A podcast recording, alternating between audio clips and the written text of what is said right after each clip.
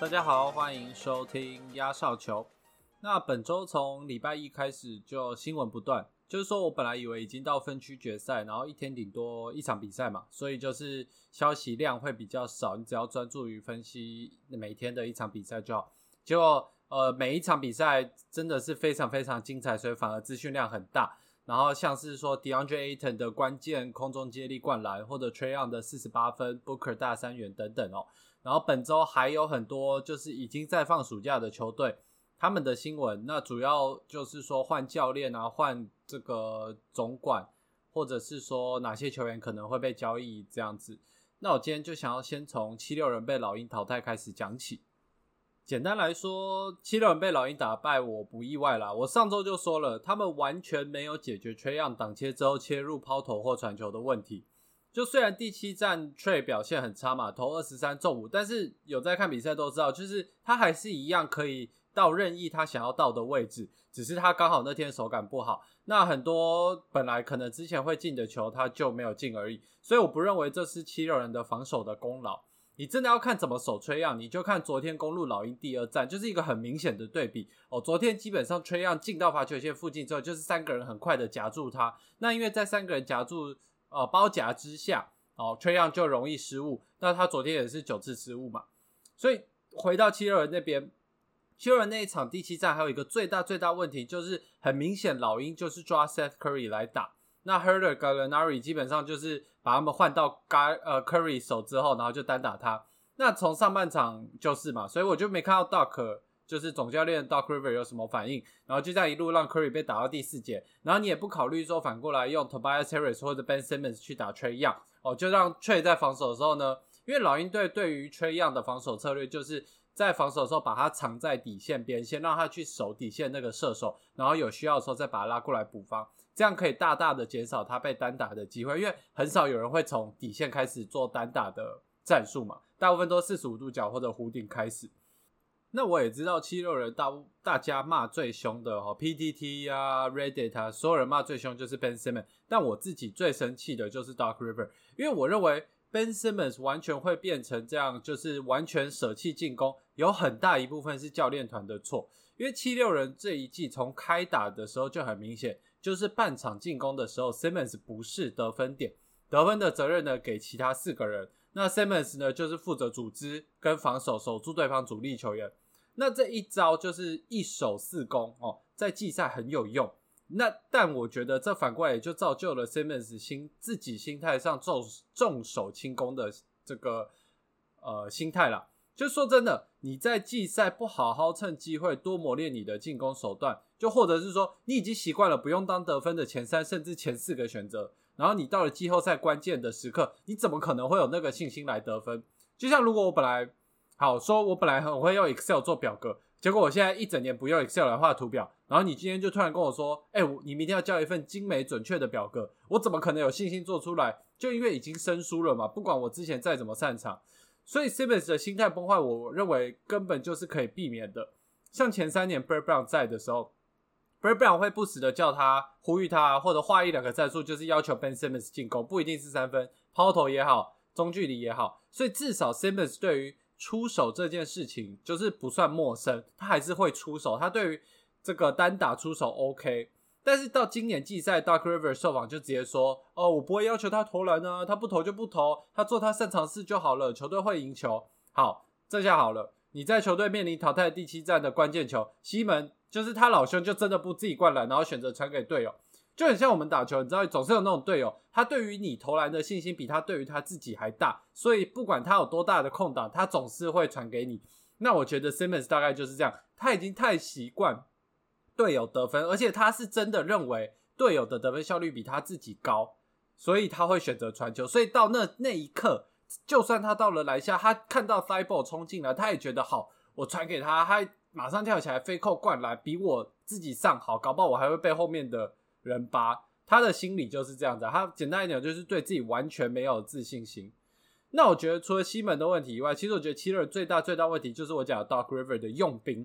我上一集有提到，他超级爱十个人轮替的哦，人人有攻练，人人有球打的概念。所以第七站哦，就是关键的淘汰赛，七六人总共上了十名球员，打最少的 Shake Milton 也有五分多钟，Howard 的七分钟，Maxi 十五分钟 t h i b a l 二十一，George 二十一。就是 t h i b a l 二十一分钟，我还可以理解，就是你需要有一个人去守住崔样。可是我看不懂为什么 George Hill 可以打二十一分钟。就我那时候看到第四节，George Hill 还上场，我就知道没救了。他整场毫无贡献。他前三节上场的时候，他是全场正负值最低的球员，负十五。你还把他上场，然后你还把他摆在关键时刻，所以就是我就不懂啊，因为我就在想，那时候剩两分钟吧，啾啾还是在场上，然后我就想问 Doc Rivers 是说，是他有你的裸照，还是怎样？你这么爱用他，你这么爱把他放在场上就对了。然后我后来有听到一个资深的快艇球迷说，Doc 厉害的就是说，他可以找出一招胜率很高的队伍阵容搭配。然后靠那一招打季赛啊，打天下。但是只要他这一招被破，他就会有点不知所措，然后不知道怎么调整，然后就只会在场边跟休息室那边灌鸡汤，说哦大家都辛苦了，大家都好棒哦，只是我们运气不好，怎样怎样的。那今年七六人的确就是那么一回事哦，季赛一条龙，然后季后赛缺点一被抓到就变成一条虫。所以我认为比起 Ben Simmons，只要 Dark River 还在七六人的一天，他们就不可能用现在的阵容得总冠军。除非他们想办法找出像当年这个 Garnett、Allen 跟 Pierce 这种强大的组合，还有 Rondo 可以 carry 他这个 Dark River 总教练夺冠，不然他不是那种可以在季后赛让球队更上一层楼的教练。好，就是我对他评价目前就是这么低啦。希望他，我真的希望他下一季可以证明我错。七六人的这个话题就讲到这，哦，再讲下去我就干脆开一个七六人的 podcast 就对了。那我们就先讲一下其他还在打季后赛的球队。那就从西区的太阳快艇开始。那太阳快艇今天才刚打完第四场哦，经过一场精彩的防守大战，呃，跟最后的罚球大战哦，太阳八十四比八十获得胜利，这个三比一率先听牌。那这个系列赛我其实认为每一场都值得看，而且每一场都有它的这个回所谓的回忆点啦，就是说你可能过了几年，你还是会记得这一场发生的什么事情这样子。然后每一场呢，也都打得难分难舍。像第一站，太阳是靠着 Booker，他获得他自己史上第一次大三元，然后这个大爆发，然后拿下胜利。但是这一场其实还有十三次的平手跟二十次的领先互换，然后最后其实太阳在波克表现这么好情况下，也只是惊险的赢六分而已哦，所以呃蛮刺激的，比想象中刺激。那第二场更刺激，一直到最后的十秒，快艇队都还领先一分。然后 Paul George 被犯规后上罚球线，结果他竟然两罚都没进，就是手软了。然后后来太阳队进攻的时候呢，就是投了一个底线三分没进，然后球被拨出界。那现在规则就是说，当最后决胜期两分钟，只要有出界，裁判是可以花时间来看重播，然后来看就是到底是谁摸出去，来做出一个正确的判决嘛。结果太阳的 Monty Williams 就是总教练哦，就趁裁判在看重播的时候画战术。那为什么我会特别把这个整个过程拿出来讲？因为其实这个时候太阳队已经没有暂停了，所以理论上，如果今天一个很明显的出界，裁判不需要看，他们是没有机会画他们下一波战术，他们只能靠场上的球员马上自己抠一个，然后看有没有默契进球。所以这一个裁判看重播，然后他抓时间画战术，这个东西让他有办法画出他接下来的下一个 play，他们等于赚到了一次。三十秒、一分钟可以讨论战术的机会，这非常非常重要，因为他们最后也证明他们没有浪费这一次的机会。他们在最后的零点九秒，靠着 Booker 在罚球线帮忙打人、挡人，然后不是打人、挡人，然后 Aton 跑进去直接发空中接力灌篮，然后成功的逆转这个一分赢球嘛。那我这边要说了，就是说全世界的球迷在经过这个 play 之后，好像就认为干。Monty Williams 超强，是军神呐，他真的是超级猛的总教练。但其实，在剩下一秒，然后你落后一分的情况下，你用后卫去帮忙挡，然后让中锋去跑进篮下，然后直接发球到篮上做一个空中补篮的这个动这个战术，其实是非常非常常见的，就连 SBO 都有在用。就是呃，这个算是这叫什么？呃，最后一秒战术的基本款啦，这样讲。所以。当然，我不是要说 Monty Williams 不厉害，他带太他真的非常非常厉害，我很佩服他。我只是说，就是也不用因为这一个战术过度神化他。你要神化他，你要因为他的调度，他怎么带这整个球队来神化他哈。那我觉得其实这个整波最厉害的不是挡人的 Booker，也不是补篮进去的 Aton，是发球的 Jay Crowder。因为大家可以去 YouTube 找一下这个 play 的影片，就是有一个角度是从 Crowder 后面拍，应该是观众吧，还是我也不知道是谁。反正那个传球角度就是说，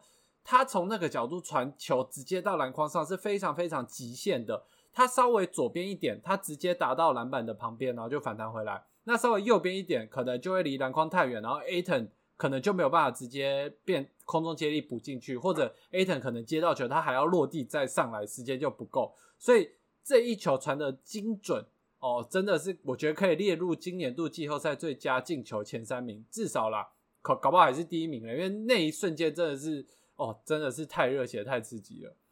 那第三站呢，他们就回到这个 Los Angeles 快艇的主场打。那这场也是 Chris Paul 在这个确诊武汉肺炎之后回来打第一场嘛。那明显看得出来，他太久没打球了。我记得大家休息至少两个礼拜吧，差不多两个礼拜，好像没有超过。反正就两个礼拜，但是对他们这种等级人来讲，就一定会有一点所谓的 rust 嘛，就是锈生锈哦。所以他在第四节犯了很多个我认为平常的他不会犯的错误，包含就是运球过半场的传球直接传球失误，或者是运球之后直接掉球被抄掉。但是这一场我必须要说，就是快艇是真的打得很拼，因为我还记得我在看转播，然后有一球暂停的时候，Monty Williams 太阳队教练一样，Monty Williams 在跟球队喊话，他就说。你们不能再这样打下去，这是季后赛，他们不能是场上那个比较拼命的球队哦。They can't be the hard the 什么 hardest workers out there 什么的之类的。那我觉得他讲的很对，因为那整晚快艇队打的就是一副就很像在北韩啦，就是说你输过输球，你就被抓去挖矿一样哦。所以他们就拼了命的抢篮板，然后拼了命的救球，然后拼了命的防守，迫使对方发生失误，就所谓的 hustle play 啦，拼命的这个打法。尤其是 Patrick Beverly，就是疯狗背。我觉得他从第二站就一路黏着 Booker 黏的死死的，甚至在第二站还不小心把他鼻子撞断，应该是不小心啦，因为他只是黏太紧，所以让 David Booker 在第三仗开始要戴着面具上场比赛。那我真的觉得这一个系列赛看下来，Patrick Beverly 真的是打出他整个季后赛的防守代表作，他让 Booker 在连没持球的时候都很辛苦的甩开他，才能。有办法接到球，所以这个时候已经耗掉很多时间跟体力了。然后你接到球之后，他会跟三秒胶一样粘得死死的，而且他完全不怕跟你碰撞，他就是直接头可能就在你的胸口在那边看着你，然后他也不碰到你。啊，你如果往前冲，你搞不好也撞到他，所以第二站才会撞到嘛。所以，而且重点是撞到之后，Patrick Beverly 也不怕。你看第二站那时候他们两个撞到，Patrick Beverly 两个都回去那个休息室包扎嘛，干嘛的？回来之后下一个 play。干 Patrick Beverly 又马上粘上去，你就知道，就是他就是一副就是我今天断手断脚我都要粘死你哦，我用牙齿防守我也要防守你，大概是那种概念吧。那另外一个要提的就是快艇队的 Reggie Jackson 哦，他真的是完全打出了他的身价以上，而且他今年我没记错的话，好像是一个呃 free agent 自由球员，所以他今年的合约应该会蛮可观的。应该说他本来可能只能赚假设一年两百万美金，他可能至少。翻倍以上吧，因为他季后赛真的太厉害了。就是说，我没有想到一个他好了，他这种球员可以稳定的输出这么多场。因为其实你在 NBA 看久，你就知道，很常看到某个本来是候补或者绿叶的球员，他会突然爆发得个三十分，可是可能过了一两场，他又回到本来十分的水准。就也简单来讲，就是说没有办法稳定的输出。那至于那些巨星球员、明星球员，之所以是巨星明星，就是因为他们可以每晚稳定的输出二三十分嘛，这个是一件很难的事情。但是呢，Reggie Jackson 在这个系列赛完全没有就是要回到以前的样子。他在这四场目前平均二十一点五分、四篮板、三助攻，而且他最重要的是他在快艇队最需要的时候，有的时候快艇队宕机的时候，他会跳出来得分。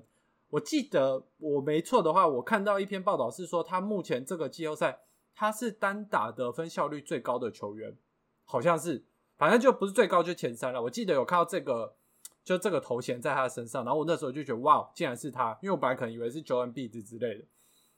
好，那呃，快艇队他跳出来多重要呢？尤其是在现在快艇队双巨头只剩下 Paul George 的情况下，他们真的是急需要这些其他二线球员跳出来帮忙承担。这个重责大任，那 Terrence Mann、Reggie Jackson、呃 Zubach、哦 Morris、Beverly，我认为都已经有打出他们的水准，甚至更超越了。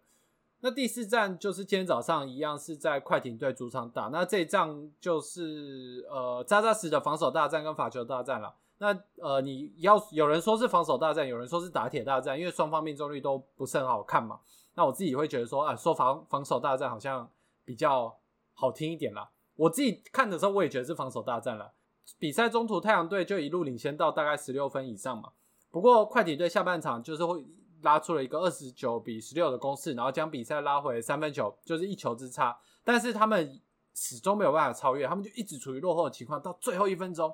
这时太阳还领先三分，然后就开始我刚刚所谓的罚球大战。基本上就是快艇发球后，太阳的直接犯规，然后把快艇队送上罚球线，然后让他们每波最多拿两分。那由于快艇是落后的，所以为了停止时间，反过来太阳队一拿到球，他们也是要犯规，然后也是罚球，反正就在比谁罚球稳啦。那记得最后几乎都是 Paul George 在罚球嘛，那另外一边就是 Chris Paul，然后最后还是太阳队获胜，八十四比八十，就是停牌嘛。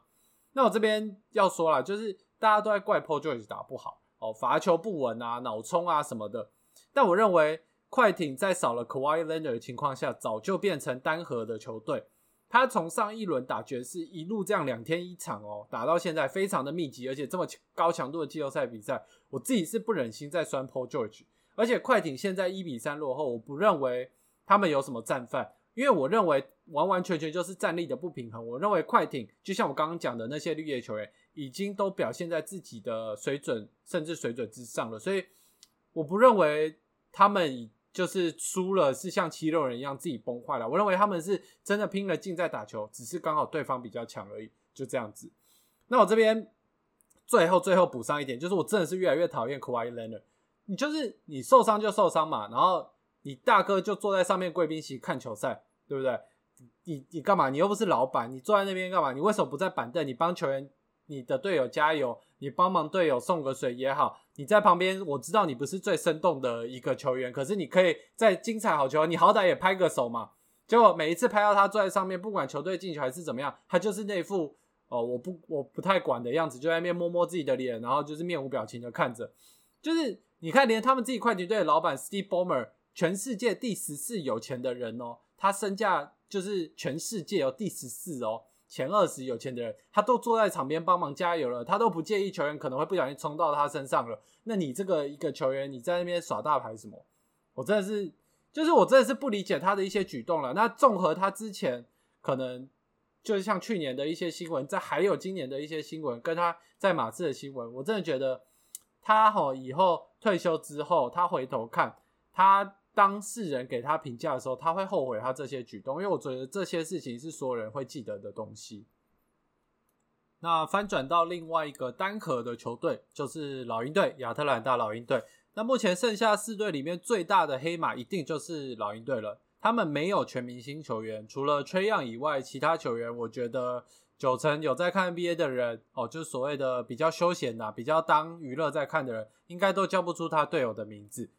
然后呢，第一轮的时候呢，大家就看好尼克队赢嘛。结果老鹰只花五场就把他们干掉，然后还让 Julius Randle 看起来像是退化到湖人时期的 Julius Randle。那第二轮对上七六人的时候还没开打，大家就已经在讨论啊，七六人打篮网啊，或者七六人打公路，好像一副就是老鹰队已经 GG 了一样。结果打到厮杀到最后呢，呃，老鹰队还是硬是把东区第一的七六人干掉。哦，这个我一开始已经讲过了，所以就不多讲。那在打公路的第一战之前。全部人都预测公路会在自家主场先拿下胜利，结果我现在看就是我最爱的大反派崔样就说哦 no no no，然后呢他就得了四十八分，还不忘记在这个投三分之前熏米哦，就是抖肩嘲讽一下再投，然后跌破大家眼镜呢就破了公路队的主场。然后我觉得其实到这个时候还是有人没有意识到一件事，就是老鹰队其实很强，因为我之前有说过。在三月一号他们换教练之后，老鹰队的战绩是全联盟第一的，所以你不能用他们是东区第五种子这件事情，就是说哦来轻忽他们，他们是以下克上什么？因为仔细看，你从季后赛开始的前三个月，他们已经就很强了，而且是维持三四个月，所以呃，我不认为，当然我认为应该这样讲，我认为七六人很大会输这个系列赛，很大一部分也是因为自己的崩坏。但是你要强迫一个东区第一的球队崩坏，你自己实力也要有一定的水准嘛。那老鹰队绝对是有这个水准以上了，尤其是 Trey Young 跟 Capella 还有 Collin 的挡切，真的我自己觉得就是一个很简单又很暴力的一个搭配。因为基本上你中锋如果选择 Drop Cover，就是你被挡之后，然后你往篮下走，防止空中接力。那 Trey 在过了之后，他就在罚球线那边给你来一个抛投，因为你这个时候在篮下嘛。但反过来说，如果你中锋选择不 drop，然后而是选择这个挡切之后帮忙防守夹 Trey，那他就在直接丢一个给篮下的队友空中接力灌篮。所以你不要忘了，就是在这整个战术之中，两人搭配之中，他其实还有另外三名队友是在外线埋伏，他可以随时丢给他们，然后投三分的。所以公路队的话，我看完第一站，我就会认为说，你这个大教练 Bud，你再不做出调整，你在季后赛放任吹样玩弄你的防守的话，你继续用你的 drop coverage 来守老鹰的挡切，而不是直接换防，你绝对会步上七六人的后尘。那到了第二站，公路显然好啦，他有听到我说的话，他针对上一场吹样的问题呢，这一场公路队就做的超级超级的好，基本上他们就是利用三个人的方式来包夹过人后的吹样。直接用这个人墙来淹没他，让他无法投篮跟传球，或者是说让他很难的传球。因为很多球是看到他被包之后，他没有办法直接的空中传球，所以他是选择传地板球。可地板球就是慢，比较慢嘛，然后比较容易被抄，所以导致崔样这一场失误超级高，有九个，基本上差一个就变成失误的大三元。那我觉得他的失误也不是说他自己的失误，而是他是因为公路队的防守造成的失误，所以。这个是要归功于公路队的防守的调整。那我觉得朱 Holiday 跟 Lopez 这个场的搭配，我也觉得搭配的非常好。在进攻端呢，他们两个的挡拆造成的破坏力，其实比我想象中的还大了。我没有想到他们两个的挡拆可以做的这么顺啊，这样讲。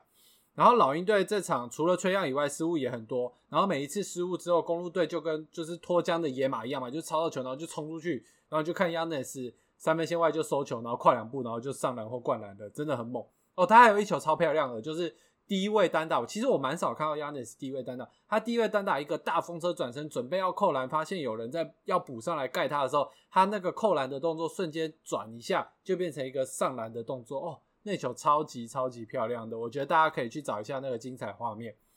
就回到正题，就是老鹰队多这种几次失误，然后再加上让公路队这个快攻得分，然后再加上老鹰队自己今天三分球命中率只有百分之二十五，所以。今天老鹰队才会被暴打，一路到领先，被领先四十分了。